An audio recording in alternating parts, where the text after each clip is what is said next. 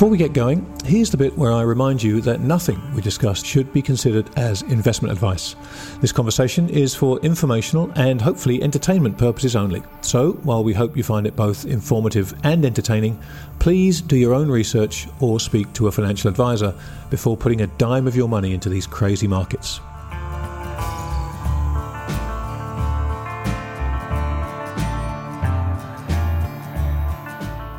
You're about to listen to a special preview edition of the Grant Williams podcast featuring my co host of the super terrific happy hour, the wonderful Stephanie Pomboy. This week, Steph and I find ourselves up to our necks in F bombs as we search through the investment landscape looking for a little sanity in an increasingly insane world. Fundamentals, inflations, the Fed, froth, and flawlessness all come under the microscope as Steph highlights some rather inconvenient data points which conflict mightily with the generally accepted market narrative fostered by a series of new all time highs. Every episode of the Grant Williams podcast, including the Endgame, the Super Terrific Happy Hour, and the Narrative Game, is available to copper and silver tier subscribers at my website, grant-williams.com. Copper tier subscribers get access to all the podcasts, while members of the silver tier get both the podcasts and my monthly newsletter, Things That Make You Go, hmm. So, if you enjoy what you hear on the show and you want more high quality content like it, please make your way over to grant williams.com and join our exciting community today.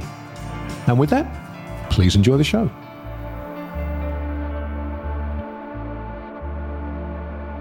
Welcome, everybody, to another super terrific happy hour. Joining me, as always, to make the hour all three of those things is the effervescent Stephanie. Uh-huh. How are you? It's wonderful to be with you again. Yes, likewise, likewise. How you are up in the mountains now? I am. I'm right at home in bear country. So uh, hanging. Have you seen any yet? Uh, I haven't yet, um, but I'm sure they're hiding around the tree, waiting for me to come up and uh, they'll all be they'll all be scared of you. A bear the size of you, they will be terrified. Yeah, you've got nothing to worry about. Well, look, Steph. I mean, as always, there's a whole bunch of stuff to talk about, and I what actually made me think this week was the F word, which was something that you started writing about, and I figured there were all kinds of F words yes. that we could noodle around this week. But but why don't we kick off with the F word that you particularly had in mind? Because it, it, I, I think it's an important point for people to be aware of, and and I suspect a lot of people aren't really thinking that far ahead as you tend to do. Uh, well, the F word that I've been thinking about hasn't been something anyone's had to think about for a very, very, very long time, much to my chagrin. Um, and that F word, of course, is the, the fundamentals. Fundamentals. Fundamentals. God. Do they do they still matter? No, they haven't but you know we'll see i, I remain optimistic i am uh, perennially optimistic that the fundamentals will reassert at some point but it does really feel like we're at a point now given the tilt in the fed's you know body language or however you want to characterize it that the prospect of just being able to ride an endless liquidity wave that makes the fundamentals irrelevant looks like it's diminishing or you know at least we've got some kind of general time frame on when it may end. And that was reinforced yesterday with powell's uh, comments where he seemed a little bit more nervous, shall we say, about yeah. uh, the headline inflation numbers and how far ahead of the 2% target they had run, and a little less confident that it will be transitory.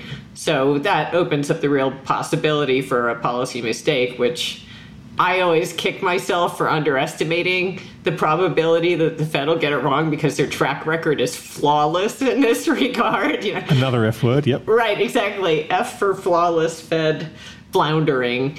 Uh, this is turning into an episode of Sesame Street. Oh my God. But, but well, let, us talk about the Fed and some of the language coming out of them because obviously they have an awful lot pinned on this transitory thing.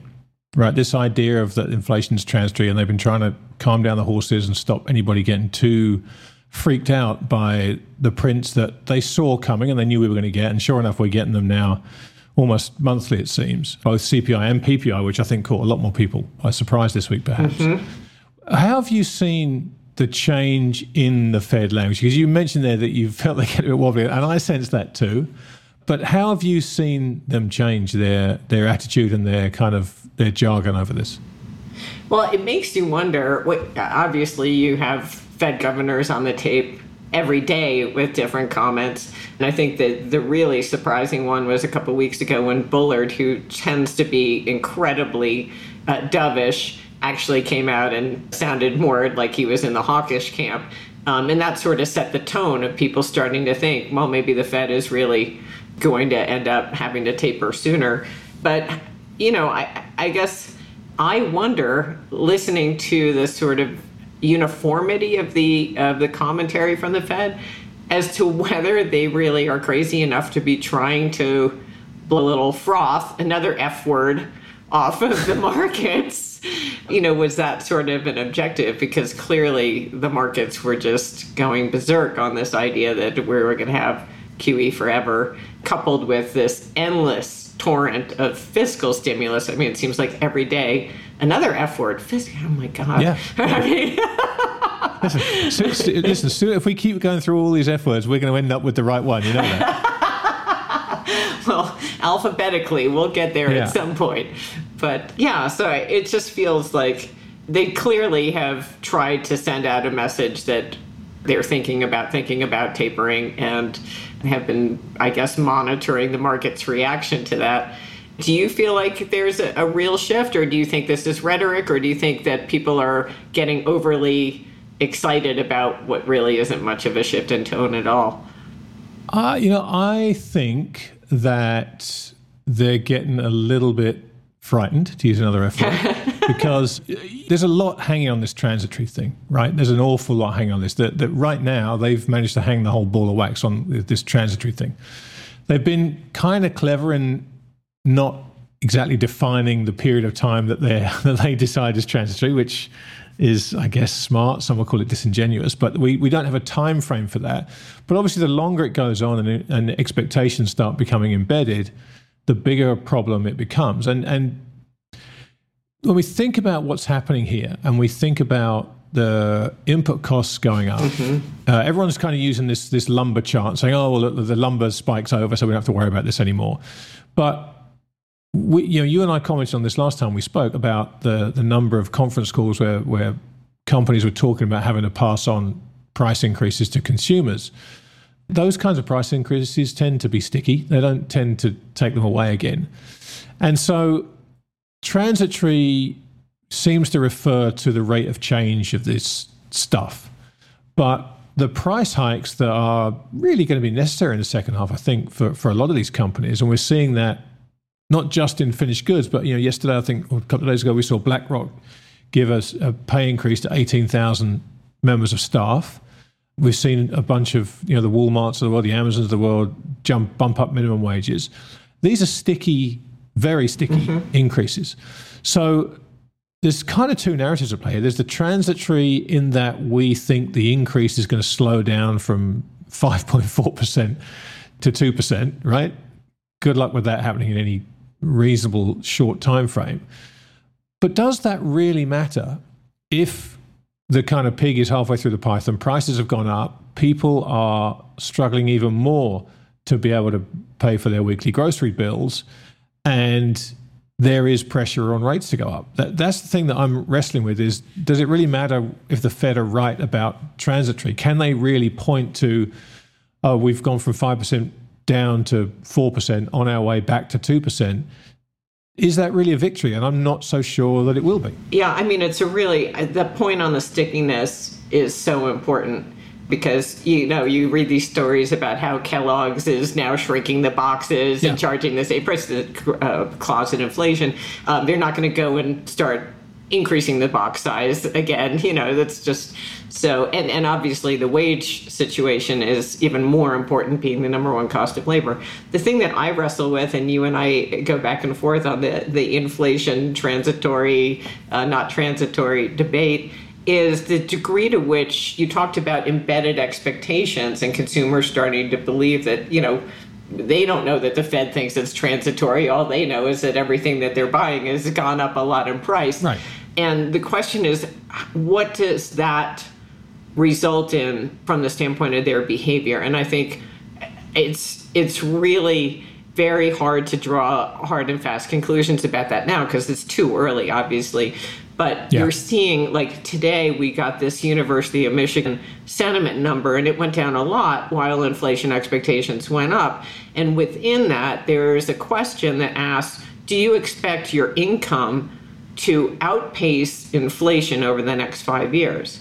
And that had its lowest level in you know six years and it hit that level on the way up before. So i'd have to go back and look right. at when it actually fell down to this level. Um, but that's not indicative of confidence. I think what i wrestle with in terms of this inflation debate is the degree to which people are now seeing that the cost of everything they can't live without is going up and it's going up fast and hard.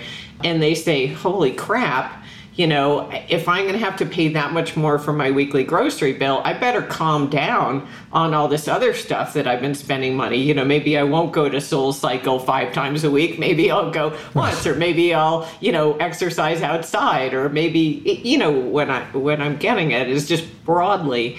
That's where, and maybe I'm being too cute by half. I agree with Powell on the transitory, just because I feel like in the aggregate, it's going to be very hard for consumers to absorb a generalized increase in prices but you know the jury's out. And a lot of it will depend too on the fiscal response because you know we, we had part of a major crux of the argument for the fed for this inflation being transitory has been this elimination of the $300 federal unemployment bonus and that that would free yeah. up the supply of labor and that that would help get everything going again. Suddenly the supply chain situation would ease up and, and whatnot.